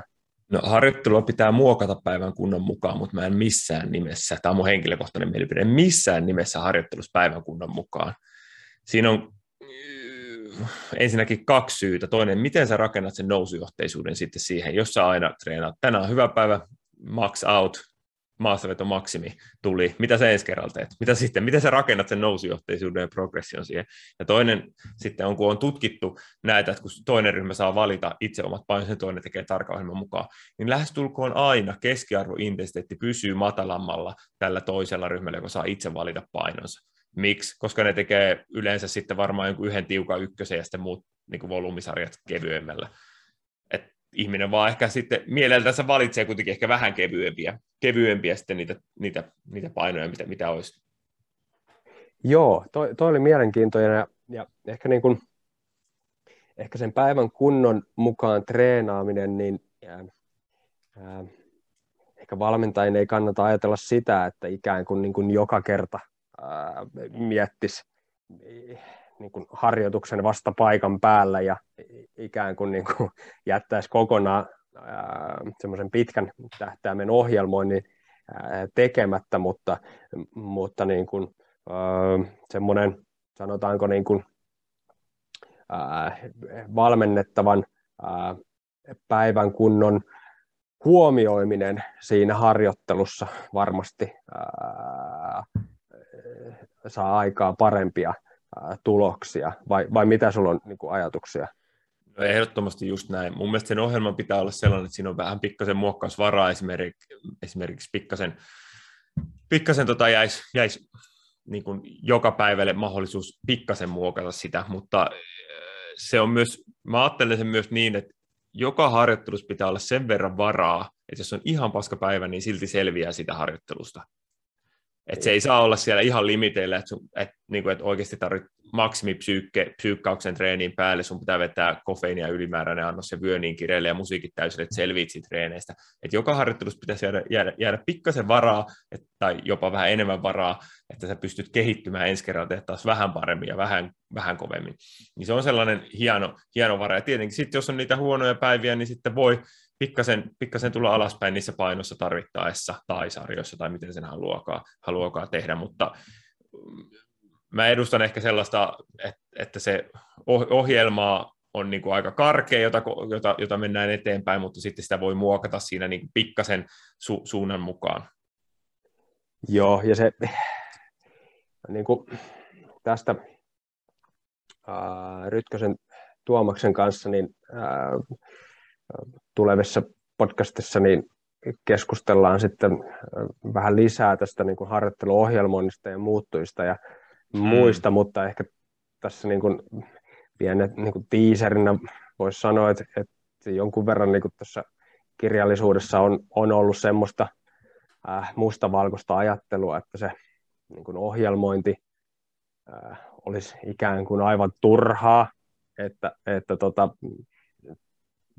täysin päivän kunnon mukaan menemällä, niin voisi saada ihan yhtä hyviä tuloksia, mikä kuulostaa niin kuin, suoraan sanoen ihan niin kuin, naurettavalta kommentilta, mutta on heillä ollut ihan, ihan, niin kuin, ihan näyttöön perustuvia ää, tota niin, ää, perusteitakin näille argumenteille, mutta ehkä, niin kuin, ehkä me Tuomaksen kanssa käsitellään tätä asiaa sitten tarkemmin, niin jätetään, jätetään tämä aihe sitten sit sinne, mutta mut tota, me puhuttiin tuosta, niin äh, että miten valmentaja voi huomioida nämä yksilölliset erot äh, kehittymisessä äh, kuntoilijoilla ja urheilijoilla. Äh, toinen kuulijakysymys oli äh, erityisesti niin kuin, nuoriin äh, joukkuelajin urheilijoiden äh, harjoitteluun liittyen puhutaan 10-14-vuotiaista. Aikaisemmin jo vähän viittasit, että, että se pelkästään se ikään kuin, niin kuin että toinen venyttelee ja toinen tekee voimaa, niin se ei ole vielä riittävä tapa yksilöistä harjoittelua, niin mitä, mitä muita tapoja siellä voisi olla? Joo, tosi hyvä kysymys, ja mä en kiinnittäisi yksilöllisiin niin vasteisiin eroa tässä iässä. Ja miksi? Koska siinä on liikaa muuttujia, jotka on niin kuin kasvupyrähdys, hormonaaliset erot ja muut muutokset kasvussa. Siinä on niin paljon muuttuja, että mä en tiedä, johtuuko se, että se yksilö ei ota vastaan sitä harjoittelua niin kuin näistä kasvutekijöistä enemmänkin. Mä keskittyisin paljon enemmän, niin kuin, esimerkiksi puhun fysiikkavalmennuksen näkökulmasta, siihen, että tekniikkaa, liikkuvuuteen, perusedellytysten kehittämiseen, jotta se harjoittelu puree myöhemmin paremmin. Se olisi mun mielestä kaikkein tärkeintä tämän kokonaisuuden kannalta. Ja jos me mietitään tuosta 10-14-vuotiaat joukkueurheilijoita, mä en ole vielä naisten kanssa ja tyttöjen kanssa toiminut tuossa ikäpuolessa, mutta aika paljon tuota, poikien kanssa. Ja kyllä siellä niin kuin, ehkä niitä perusedellytyksiä niin kuin tarvii kehittää huomattavasti ennen kuin kannattaa edes siihen yksilöllisiin vasteisiin kiinnittää huomiota, liikkuvuus, tekniikka, liikkuminen. Ja sitten jos me puhutaan tuosta niin tosta ikäpolvesta, niin tällainen tärkeä, tärkeä asia, joka usein unohtuu, liikunnan kokonaismäärä. Se on ihan yksi ja haile, onko siellä ammattilainen vetämässä kerran viikkoa upeat fysiikkareenit kaiken maailman aktivoinnilla ja millä tahansa muulla, jos ei sitä liikunnan kokonaismäärää, jos se jää liian vähäiselle. Tässä ehkä ammu itteeni vähän jalkaa, koska sanon, että älkää palkatko missään nimessä mua, jos ne liikkuu liian vähän. Se on ensimmäinen asia. Se on vähän niin kuin ruokavertauskuva esimerkiksi, jos mietitään tällaista, että syö tosi tosi hyvin, mutta syö niin kuin salaattia, kanaa ja luulee syönsä tosi terveesti, mutta syö vaikka 2000 kaloria liian vähän joka ikinen päivä, niin eihän se, se on ihan yhtä sama syöksä terveellisesti silloin, jos sä syöt liian vähän. Silloin sä et kehity siltikään, vaikka sä luulet syövässä terveellisesti. Jos me katsotaan noita uusia MOVE-mittauksia, jotka just tuli, jossa nyt nopeasti, nopeasti kerron vaan, että siis kunto kahdeksasluokkalaisilla ja tota, nuorilla, niin onko se nyt vitosluokkalaisilla se toinen mitattava, mitattava ikä, niin tota, näyttää, että kunto huononee radikaalisti koko ajan, ja muistaakseni katsoin vähän tarkemmin, että suurin osa ei jaksa juosta piipissä edes neljää minuuttia putkeen. No joka tapauksessa tässä tullaan siihen asiaan, että se ei auta, että jos me vedetään kolme ohjattua liikuntaa viik- viikolla ja niistä tosi laadukkaasti reeneissä, jos se liikuntamäärä jää alle 20 ton ikäisille. Eli keskitytään ton ikäisissä liikunnan määrään. Oliko saar, tarpeeksi saarnaava? oli, oli, oli. Ei jäänyt varmaan, ei jäänyt kuulijoille nyt epäselväksi, mitä, saat, mitä mieltä saat asiasta, mutta, mutta tälleen voin todeta, että mä oon ihan samaa mieltä. Että, että kyllä sen niin, niin, se on ihan turhauksen fysiikkavalmentaja vetää jotain hienoja liikkuvuusjuttuja, jos se liikunnan määrä on ihan liian vähän. Niin, se on, se on ihan totta, että siinä, uh, no, se, on ehkä, se on ehkä ihan täysin niin kuin, toisen podcastin aihe, meidän pitää ehkä Eeron kanssa. Joo, se on Eero-osa-alue Eero, enemmän. Eeron kanssa jatkaa sitten tästä, tästä sitten, tota, niin seuraavissa jaksoissa, mutta mut, tota, äh, kun luin noita tutkimuksia, niin siis tällekin on ihan niin kuin näyttöä, siis oli toi, oli, niin kuin, ei ehkä niin kuin lapsilla, en tiedä onko lapsilla ja nuorilla, mutta, mutta tuolla oli tuommoinen tutkimus, missä äh, Hautala ja, ja kumppanit, missä tota, oli sitten arvioitu sitä, että, että tota, oli ollut kahdeksan viikon tämmöinen kestävyysharjoittelu, jakso, ja oli sitten katsottu, että kuka kehittyy ja kuka ei. Siellä oli ollut respondereita ja oli ollut non-respondereita ja low-respondereita ja niin edespäin.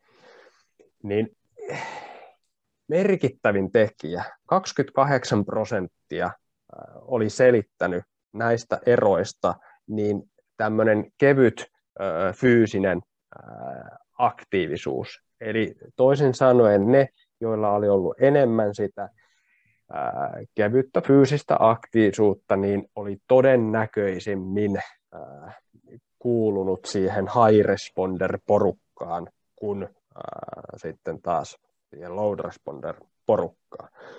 Ja tämä saa mut miettiä, että tässä voi olla niin kaksi selitystä. Toki niin kun, kun ää, tätä niin kuin kehittymistä oli seurattu siis maksimihapeuttokyvyllä, niin voi toki olla, että siis ne, niin kuin, tämä kevyt fyysinen aktiivisuuskin oli ollut ikään kuin lisäharjoitusvaikutus, ja sitä myötä sitten se hapenottokyky oli parantunut. Voi myös olla niin, että tämä kevyt fyysinen aktiivisuus oli ikään kuin lisännyt sitä ää, palautuneisuutta harjoitusten välillä, ja sitä myöten ää, mahdollistanut ää, tehokkaammat harjoitukset. Tätähän ei niin kuin, tutkinut tässä tutkimuksessa, mm, mutta siellä, mm, niin kuin, mm. voi tietysti heitellä tämmöisiä niin kuin, hypoteeseja, mutta tota, niin, et, et kyllä sillä niin kuin, on ihan näyttöä sillä, että se tämmöinen niin, kuin, niin sanottu luomuliikunta, niin saattaa olla syy sitten, että minkä takia joku ei kehity ja joku kehittyy. Joo, ja varsinkin jos puhutaan tällaista, jotka ei ole kovin korkealla tasolla siinä kestävyysurheilussa, niin varmasti, varmasti on todella tärkeä merkitys.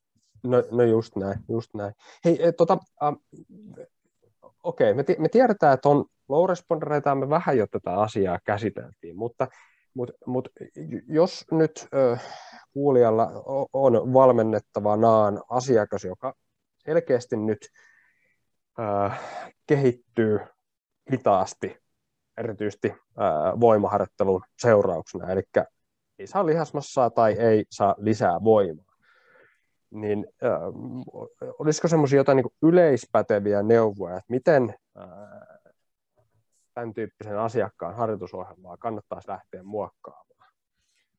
No joo, jos me jätetään tästä nyt nämä ravinto, uni, lepo asiat pois, koska kaikki me tiedetään, että ne on tärkeitä tekijöitä, keskitytään näihin harjoittelun muuttujiin, mutta sen verran niistä sanon tosiaan esim. jos on hyvin paljon työressiä, hyvin lapset kotona, hirveän kiire siellä, nukkuu huonosti, niin kyllähän sitten kannattaa miettiä niitä asioita ehkä ennen kuin lähtee näitä harjoittelu muuttuu ihan hullusti, hullusti muuttelemaan. Mä puhun ehkä näitä, mitä mä ajattelen, niin siitä populasta, ketä mä valmennan, jotka on sellaisia, jotka pystyy sijoittamaan tähän harjoitteluun vähän enemmän tunteja. Mutta kyllä se mun vinkki olisi, että kokeile rohkeasti jotain ihan muuta. Mä oon kokenut käytännössä toimivaksi pitää intensiteetin tosi matalalla ja nostaa volyymin hyvin korkealle ja myös samalla ehkä jopa frekvenssin korkealle.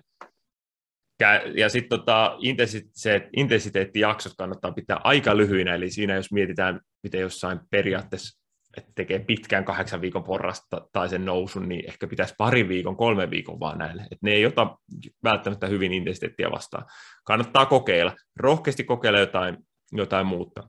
Ja jos mä nostan tuon volyymin vielä, miksi mä sitä nyt tässä korostan, se on sellainen aika herkullinen tutkimuskohde, josta voi olla, voi olla hyötyä, ja tietenkin pitää pohtia, että mikä on sopiva määrä juuri sille yksilölle sitä volyymia. Mutta korkeampi harjoitusvolyymi on yhdistetty lisääntyneeseen tähän, mistä aiemmin mainitsin, ribosomien biogeneesiin. No kuinka paljon, missä menee se, että se ei enää olekaan, että sitä me ei tiedetä, ellei sitä kokeilu. Ja sitten jos mä otan täältä kestävyysmaailmasta vielä tällaisen yhden tutkimuksen, jossa oli 2017 viisi eri ryhmää, ne harjoitteli noin kuuden viikon ajan, ja matalan vasteen luokituksessa käytettiin alle 4 prosenttia VO2-maksin kasvusta, ja tämä on tyypillinen virhemarginaali. Ja sitten kuuden viikon harjoittelujakson jälkeen nämä matalavasteen yksilöt tekivät toisen kuuden viikon harjoitusjakson, johon lisättiin kaksi sessiota viikkoa. Niin sieltä kaikki matalavasteen yksilöt hävisi sitä ryhmästä. Eli kun sitä harjoittelua joko pidennetään, intensiteettiä lisätään tai volyymia nostetaan, niin ne, ne näyttäisi olevan sellainen tekijä, joka hävittää kaikki, kaikki matalavasteen. Se on myös muitakin esimerkkejä ihan voimaharjoittelun parissa. Mutta me ei vielä tiedetä, johtuuko se niin siitä, että sitä volyymiä lisättiin tai intensiteetti lisättiin, vai oliko se vaan, että se harjoitusjakso oli pidempi. Mutta mä käyttäisin rohkeasti jo, jo, jotain näitä muutoksia, mutta täytyy nyt vielä sellainen sanoa, että rauhassa niiden volyymimuutosten kanssa, sit jos tosiaan arki on jo pakattu täyteen ja yöt on huonosti nukutteen, niin sitä, ehkä niitä harjoittelumuuttoja kannattaa vähän rauhallisemmin muutella. niin, se on totta. Se, ei, ei aina ehkä, no monesti saattaa, saattaa ollakin, että e, e, enemmän on enemmän.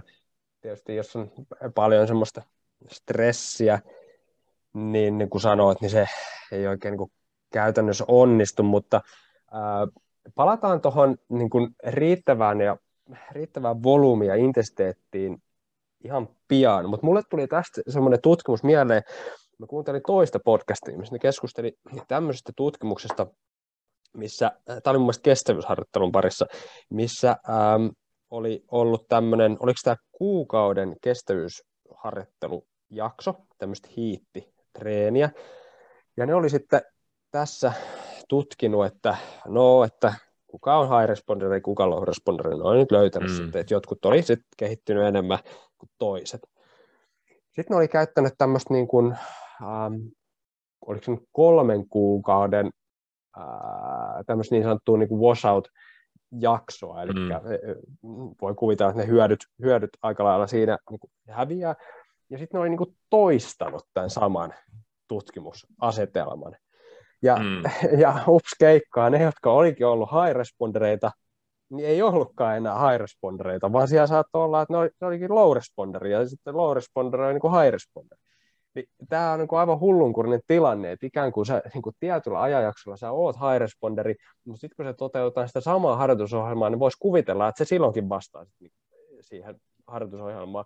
Mutta näin se asia ei ollutkaan. Eli, eli ehkä tässä niin kuin, mulle tuli mieleen se, että ehkä tässä on käynyt just se, mistä me äsken puhuttiin, että siihen niin kuin kehittymiseen vaikuttaa sit niin kuin hirveästi, äh, hirveästi muita tekijöitä. Saattoi olla nämä koehenkilöt, että niiden, niiden elämäntilanne olikin vähän erilainen silloin kolmen kuukauden kuluttua, mitä se oli aikaisemmin ollut, mikä sitten johti, johti sit erilaisiin vasteisiin. En mä tiedä, se, en niin tar- tarkkaan perehtynyt siihen, mutta tämä on niin todella mielenkiintoinen tutkimus. Joo, tosi mielenkiintoinen ja nostan tähän nyt samaa tuon meidän julkaiseman tutkimuksen tuossa, jossa mun tämä nyt yhteen omaan tutkimukseen perustuen vaan ja ilman mitään muuta näyttöä, niin puhutaan aika hypoteesitasolla, mutta mulla on myös sellainen ajatus, että low responderit olisi tälle siis slow respondereita, eli ne reagoi vaan hitaammin, niiden adaptaatio- signalointiväylät ja kaikki tapahtuu vaan huomattavasti hitaammin kuin näillä high respondereilla, jotka menee ylös ja ne myös tulee aika nopeasti alas, kun taas tämä, nämä low responderit, ne menee hitaasti ylös, mutta kun tulee tauko eikä reenata, niin ne jopa saattaa vähän kehittyä sen tauon aikana. Ja tuli heti mieleen, että olisiko tuossa voinut käydä niin, että ne low responderit, ne on käynnistynyt vähän hitaammin, sitten ne on pitänyt yllä sen, ja sitten ne on jatkanut sitä kehitystä siellä, kun tämä high responderit on mennyt ylös, ja sitten on mennyt alas, ja ne ei olekaan sieltä päässyt enää sitten ylös. En tiedä, mutta kyllä mä koen kanssa se, että jotkut yksilöt, kun itsekin käytännössä valmennan, niin on vaan vähän sellaisia hitaasti kehittynyt, kehittyvämpiä, ja ne vaatii, niin kuin, että vaatii vaan enemmän aikaa tähän koko kokonaisuuteen.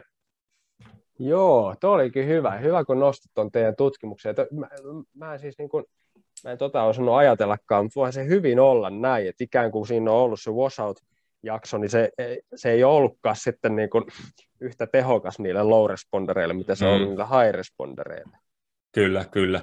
Ja tuohon liittyen me aiotaan vielä tota, tehdä, tehdä aika samantyyppinen tutkimus tuossa aloittaa ensi syksyllä, kun korona vähän helpottaa, jos otettaisiin sitten vielä noin biopsit, jos olisi siis tota 10 viikkoa harjoittelu, 10 viikkoa ei harjoitella ja 10 viikkoa harjoittelu, niin sitten nähtäisiin, että onko tämä voimaharjoittelu sama asia ja mitä siellä lihaksessa sitten käytännössä tapahtuu myös niiden, mitä aiemmin puhuttiin, niitä satelliittisoluille, että mitä siellä tapahtuu niille.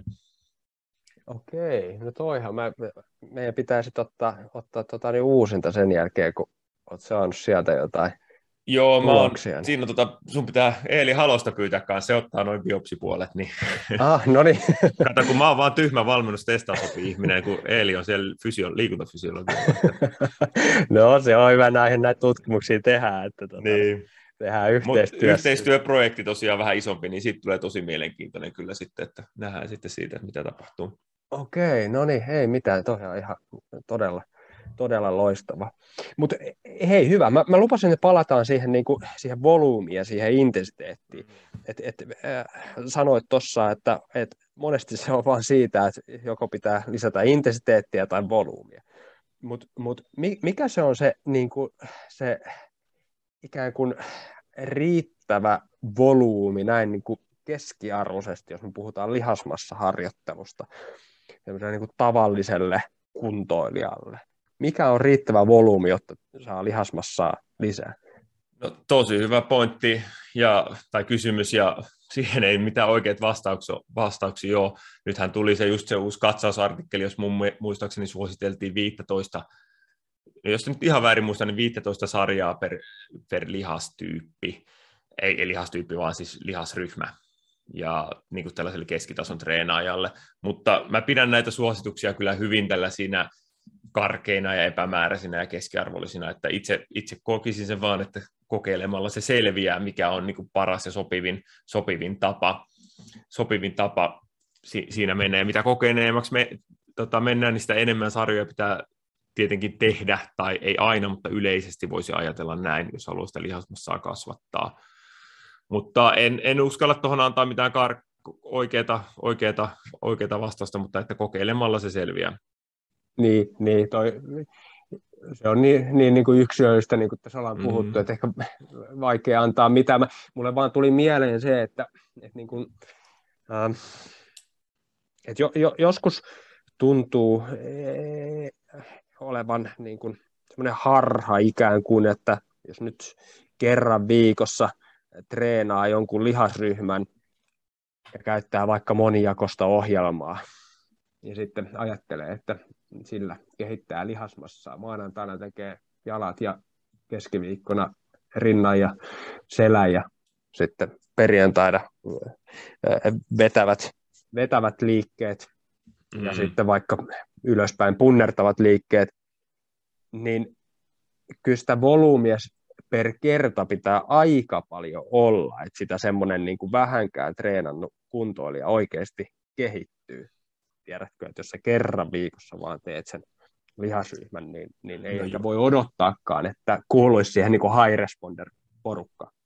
Toi on muuten tosi hyvä pointti, ja tämä on yksi suurimmista väit- tai keskustelun aiheista, mitä kun, jos tulee joku asiakas, joka on tehnyt pitkään esimerkiksi netissä jotain, jonkun Ronnie Colemanin ohjelman mukaan tai jonkun kuuluisa kehorakentajan mukaan, ja sitten ne on ihan ihmeissään, kun tehdäänkin vaikka neljä kertaa viikossa se rinta eri niin kuin se tulee vaan yksi liike, tiedätkö, jonkun ö, harjoituksen lomassa, eikä niin kuin täysin tuhota sitä niin kuin kehorakennustermejä. Mutta se nyt on vähän eri asia, kun puhutaan tällaista ensinnäkin niin kuin keskitason harjoittelijasta tai kokeneemmasta harjoittelijasta, joka ei pysty sijoittamaan koko elämäänsä kehorakennukselle ja joka on sitten kaiken lisäksi vielä naturaali, eli ei välttämättä käytä tällaisia lihasmassan kasvatustehostavia aineita, joten kyllä mä näkisin, että sitä on järkevämpi riputella vähän sinne ympäri viikkoa sitä, sitä sarjamäärää kuin sille yhdelle reenille.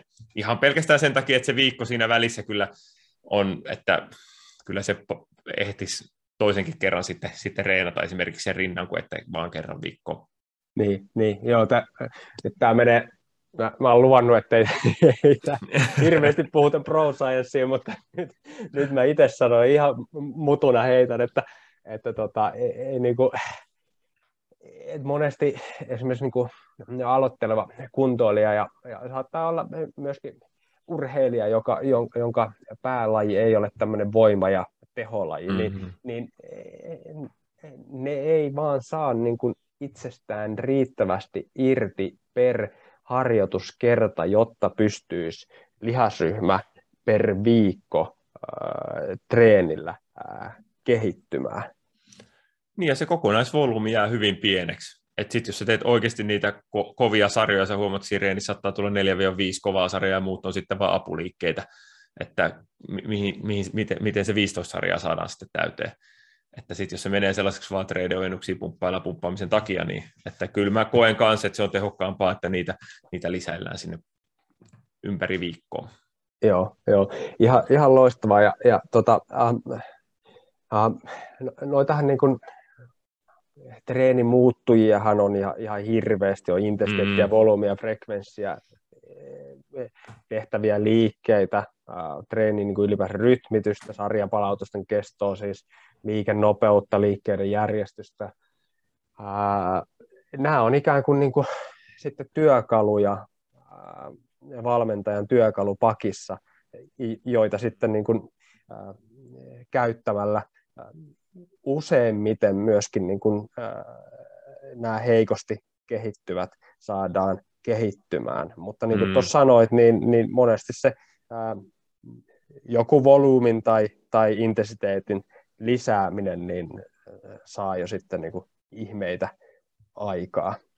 Joo, ja se mikä, mikä mun neuvoista kannattaa pysytellä siellä vahvuusalueella. Yleensä ajatellaan, että sieltä halutaan niin kuin tulla pois, mutta mulla on ollut onnekas tilanne, että mä oon päässyt valmentaa todella niin kuin lahjakkaita yksilöurheilijoita, joilla on todella räjähtäviä ja nopeita, niin kyllä niille se vahvuus on siellä niin kuin, tehontuoton puolella, räjähtävoiman tuotolla ykkösissä, kakkosissa, kolmosissa, nelosissa, vitosissa. Jos me mennään sinne niin pidempiin sarjoihin, niin sitten ne saa niin, niin paljon irti siellä, että ne, niin kuin, että se, ne, ne väsähtää. Että kyllä mä oon niin kuin käytännössä huomannut, että sellaiset tyypit, ne, missä ne viihtyy, niin siellä ne kehittyy. Ja sitten sellaiset työhevoset, että niillä kun ne vääntää ne tiukemmat sarjat sitten siellä 8, 7, 6, niin ne saa paljon enemmän irti itsestään siellä ja ne niin kuin vie itsensä eteenpäin sitä kautta tämäkään ei nyt taas perustu mihinkään muuhun kuin empiiriseen kokemukseen, mutta että sitä omaa, niin kuin, tai sitä urheilijan niin kuin, omaa vahvuusaluetta kannattaa kyllä hyödyntää, jos sellaisen onnistuu silmällä löytämään tai muuten vaan löytämään. Joo, hei, me, mennään tuohon mennään hetkeksi. Siis, äh, me, me ollaan nyt tässä aikaisemmin puhuttu äh, siitä, että miten me muokataan tämmöisen niin kuin hitaasti kehittyvän ää, valmennettavan voimaharjoitusohjelmaa. Ää, useimmiten urheilijat ei, ei kuulu näihin hitaasti kehittyviin. Eli, mm. eli moni meidän kuulija saattaa työskennellä urheilijoiden kanssa, ja jos puhutaan niin kuin kansainvälisen tason urheilijoista, niin moni heistä ää, kuuluu tämmöiseen niin kuin nopeasti kehittyvien high respondereiden porukkaa. Jos me halutaan saada menestystä, niin meidän pitäisi osata muokata sitten näiden tähän porukkaan kuuluvien harjoittelua vielä paremmaksi. Onko tätä niin tutkittu? No itse asiassa ei, ja mä just puhuin yhden, yhden kollegan kanssa, että pitäisi tutkia enemmän sitä, ei pelkästään miten ne nopeasti kehittyvät saadaan kehittymään, vaan miten me voidaan maksimoida niiden määrä tutkimuksessa. Se olisi niin kuin erittäin tärkeä näkökulma, kun nyt se tutkimus on keskittynyt siihen, miten minimoidaan ne matalan vasteen ihmisten määrä, kun me haluttaisiin urheilu on tietenkin maksimoida ne nopeasti kehittyvien määrä. Mutta sen verran sanon tosiaan, että jos meillä on sellainen nopeasti kehittyvä ihminen ja urheilija, niin se on helppoa sen ohjelmointi. Älä tee mitään, älä muuta mitään, nauti siitä. Eli jos se kehittyy nopeasti, niin mennään vaan sillä samalla ja tota, se on hyvä. Mutta kyllä mä sanon, että urheilijoissa niin yksilö kuin joukkueissa kaikista löytyy ihan kaikkia niin kuin nopeista hitaasti näitä vasteisia löytyy ihan laidasta laittaa. Ja kaikkein helpoin valmennettavia on nämä mun mielestä nämä nopeasti kehittyvät. Tuntuu välillä, että, että, niin, että valmentajasta riippumatta ne kehittyisi, että ne on niin lahjakkaita ja hyviä, hyviä tyyppejä. Mun tulee nyt esimerkkiin tässä Johannes Vetter, keihäheittäjä, joka tota, heittänyt melkein 100 metriä keihästä. Tota, olin kuuntelemaan sitä tuolla kuartaneella, kun se oli puhumassa, siinä oli hauskauksia, vaan sanoi, että mä muista, penkasko se joku 220 tai jotain vastaavaa. 220 penkkas. Ja sitten mä olin, että no, te varmaan penkkailee aika paljon sille, että tuollaisen tuloksen saamisen. Sitten se sanoi, että se tekee niinku treenin päätteeksi kerran viikkoa kaksi-kolme sarjaa. Mm. Ja niin, niin, se on kehittynyt sille. Tietenkin heittää ihan järkyttävän määrän kuntopalloa ja kaikkea muutakin, että siinä tulee kyllä sitä niin volyymia, niinkin, että ei sen pelkästään se rintalihas saa ärsykettä muualtakin, mutta että se penkki oli niin kuin ainoastaan se, että, että jaa, jaa, että, että niin, että hän taitaa kuulua tällaiseen niin kuin nopeasti reagoiviin ihmisiin, kun noin vaan kehittyy kerta kerran jälkeen. Mutta tota, kyllä mun mielestä, tota, jos me mietitään niitä nopeasti kehittyvien, kehittyä, niin kyllä ne käytännössä elää sen intensiteetin kautta, ja sitä kautta saadaan aika helposti, helposti kehitystä aikaa. Ja siinä kannattaa punnita tarkoin sen volyymin määrää sitten, että jos sitä volyymia laitetaan, niin että sitten intensiteetti on todella alhainen, että taas sitten keskiarvointensiteetisti väittäisin, että tällainen matalan vasteen yksilö pystyy vähän korkeammalla keskiarvointensiteetillä vetämään näitä volumyreinejä läpi. Ja menee helposti, mun kokemuksen mukaan menee helpommin tukkoon, ja sitten se palautuminen kestää sitä kauemmin. Niillä on se irtiottokyky vaan niin paljon sellainen, sellainen kovempi. Niin. Joo. Mutta puhuin to... aika ääripäistä nyt tosiaan, niin. että en, en, en, en, puhunut niinku ehkä siitä normaalipopulasta, vaan tällaisista huippuyksilöistä, mitä näkee tulee ehkä, ehkä kentille ja näin poispäin.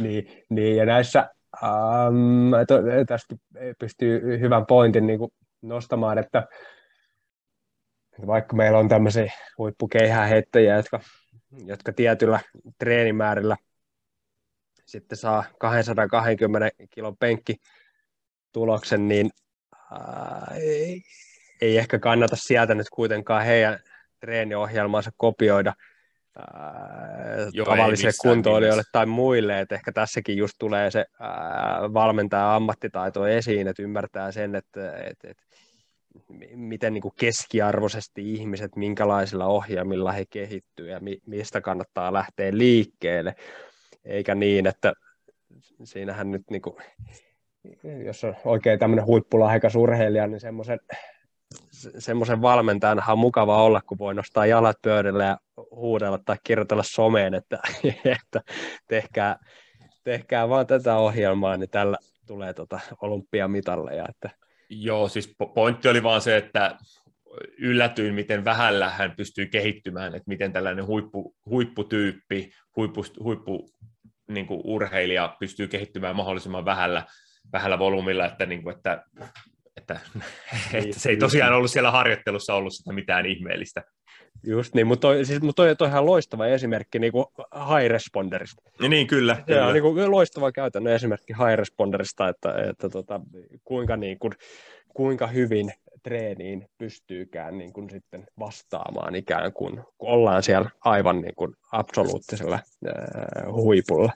Mm-hmm. Uh, mutta ehkä tämä olisi semmoinen, mä ymmärrän tietysti, että niinku tämän tyyppiseen tutkimukseen ainakaan niinku Suomessa on hyvin vaikea saada niinku rahoitusta, että miten, miten saadaan niinku ne eh, nopeasti kehittyvät kehittymään vielä nopeammin, koska kansanterveydestä näkökulmasta sillä ei ole mitään merkitystä, että penkkaako joku 200 kiloa vai 250 kiloa. M- mutta sitten taas kun puhutaan huippurheilututkimusta, niin tämä olisi niinku se, tämä on niin kuin se tärkein juttu, koska siellä, siellä niin ne kaikki on kyllä niitä niin kuin high respondereita. Joo, uh, just näin. Hei, tota, ennen kuin, ennen kuin closeataan tämä, tämä podcasti, niin tämmöiset niin kuin myytit on yleensä niin kuin aika mm. mielenkiintoisia. Ne jostain ne aina syntyy ja sitten pyörii, kunnes ne ehkä toivottavasti häviää. Onko tämmöisiä niin kuin, äh, voimaharjoittelu yksilöissä vasteissa, niin onko, tuleeko sinulle mieleen jotain semmoisia niin myyttejä? Joitakin saattaa olla, että ollaan käsitelty. Joo, jo ehkä se yleisin on se, että että mäkin olen kuullut, että ammattilaiset toistaa tätä, että, asiakkaani sai diagnoosin, että hän on heikosti kehittyvä tai non-responderi, että, että tässä on ollut hankalaa nyt hänen kanssaan, mutta saatiin silti kehitystä aikaisemmin. Että kuka näitä diagnooseja tekee ja mistä näitä niin kuin, tulee? Että ihan ihme myyttejä. Että tässä on paljon kuullut tätä, että niin kuin, ei vaan yksi vai kaksi, vaan aika useinkin, että joo, että mä oon tällainen, tällainen ei, ei kehittyvä yksilö höpö, höpö. Kaikki kehittyy ja sitten pitää vaan niinku muut, muutella muuttujia ja katsoa sitä prosessia ja valmentaa, valmentajaprosessia ja valmentautumisprosessia, että kyllä sieltä kehitys voi saada, että nyt voidaan kaikki heti lopettaa se non-responder höpinä kaikkien suhteen, että se, se on sellainen yksi isoin myytti mun mm. mielestä, joka, joka pitäisi, pitäisi lopettaa samoin tein. Just ja, niin. joo, ja sitten toinen on tämä high responder, kun puhutaan tällaisista äärimmäisen lahjakkaista yksilöistä, jotka kehittyy ihan vaan sillä, että ne haistaa kuntosalia tai ne käy radalla vähän kävelee, niin ne muuttuu nopeammaksi. Kaikki tietää tällaisia kavereita, jotka koulussa joskus ei treenannut yhtään, mutta kehittyy silti ihan hirveästi. Niin että sitten jotenkin nyt varsinkin somen kautta myydään kaiken maailmasta kuraa näiden, näiden niin kuin kustannuksella, että on tällainen joku super, super hyvin kehittyvä yksilö ja sitten se on tehnyt jonkun ohjelman mukaan tai jotain muuta, niin niissä aina ehkä vähän varovaisuutta siihen sitten, että että kyllä mun mielestä liian vähän me arvostetaan sellaisia valmentajia, jotka saa sen kaikkein vaikeimminkin kehittyvän yksilön ö, niin kuin kehittymään, tai saa sen kaikkein vähiten innostuneen lapsen tai nuoren innostumaan urheilusta ja liikunnasta. Että vähän liikaa me mennään niiden, että arvostetaan sitä, kuka on kaikkein, kaikkein nopein tai paras, tai hy, niin kuin, että se usein tulee kyllä sitten, että ne, ne huippuyksilöt on niin, kuin niin superlahjakkaita, että tota, että ne kyllä kehittyisi melkein millä vaan. No, nimenomaan. nimenomaan. Hei, tota, äh, tiivistetään. Tota, mi, ihan lyhyesti, miten melkein semmoinen niin kuin yhden twiitin pituinen tiivistelmä siitä, että, että jos nyt jollain valmentajalla on semmoinen hitaasti kehittyvä voima ja lihasmassa treenaaja, niin miten sitä ohjelmaa kannattaisi lähteä muokkaamaan? No yritän sanoa tiiviisti. Kokeile rohkeasti lisätä volyymia ja frekvenssiä, pidä intensiteetti matalalla, tee pidempiä progressiojaksoja, joissa maltillisempia nousuja. No niin, no se, se menee just just yhteen twiittiin. No, se, oli, se, oli, se oli loistava tiivistys. Tota, hei, äh, nyt jos kuulija kiinnostuu aiheesta ja haluaisi tietää lisää tai, tai ylipäänsä kiinnostaa e, e, esimerkiksi sun valmennuspalvelut, niin niin miten sun saa yhteyttä? Fysiikkavalmennus.fi on mun nettisivu, sieltä löytyy sitten Facebookissa sama nimi, Fysiikkavalmennus, ja Instagramissa Aapo Räntila omalla nimellä. Mä oon yrittänyt vahvasti siihen, että mä jaan enemmän tietoa kuin, että, ja annan tietoa ja niin kuin yritän pitää ne kanavat sellaisina, että etten tupruttaisi mitään omia juttuja hirveästi, että koen, että sieltä saa kyllä tietoa, jos jaksaa, jaksaa, jaksaa lukea niitä, että ei muuta tervetuloa seuraamaan ja niin kuin varmaan tuossa äh, aikaisemmin jo kävi, kävi selväksi, niin vahvasti voin kyllä suositella, eli ottakaa ihmiset rohkeasti vaan sit yhteyttä sinne Aapoon. Saatte, saatte tota, niin, jos kuulut siihen hitaasti kehittyvien porukkaan, niin saa siihen kehittymiseen vauhtia varmasti. Niin, heti discloseri, että, että joo, ei, kaikkea ei voi luvata kehittää, mutta yritetään. No nimen, nimenomaan, nimenomaan. Hei, tota, äh, erittäin iso kiitos tästä. Tästä tuli todella hyvä, hyvä jakso. Ihan mega paljon tietoa, riittää varmasti tietoa kuunneltavaa useammalle kuuntelu kerralle. Mä pyrin liittämään noita tutkimuksia mukaan lukien sen teidän tutkimuksen sinne podcastin tietoihin, niin sieltä pääsee sitten tarkemmin lukemaan niitä. Uh, jos jos tota, sä pidit tästä podcastista, niin, niin jaathan tämän somessa, Instagramissa, Twitterissä tai Facebookissa ja, ja voit kertoa aiheesta myös mahdollisesti kiinnostuneelle kaverille ja, ja anna arvostelu iTunesissa ja Spotifyssakin pystyy ilmeisesti nykyään antamaan arvosteluja, niin, niin laita ihmeessä tulemaan, niin sitten muutkin löytää, kiinnostuneet löytää podcastin äärelle ja se sitten taas se sitten taas lisää myös meidän mun ja Aapon mahdollisuuksia tutkia myös näitä juttuja jatkossa, kun tutkimus saa näkyvyyttä, niin silloin myöskin ehkä rahoitusta saa varmemmin jatkossa, niin saadaan lisää tietoa sitten tota, niin, valmentajille sinne kentälle. Mm. Hei, äh, erittäin iso kiitos vielä tästä Aapo. Hei, kiitos sulle ja ei muuta kuin oikein hyvää päivänjatkoa.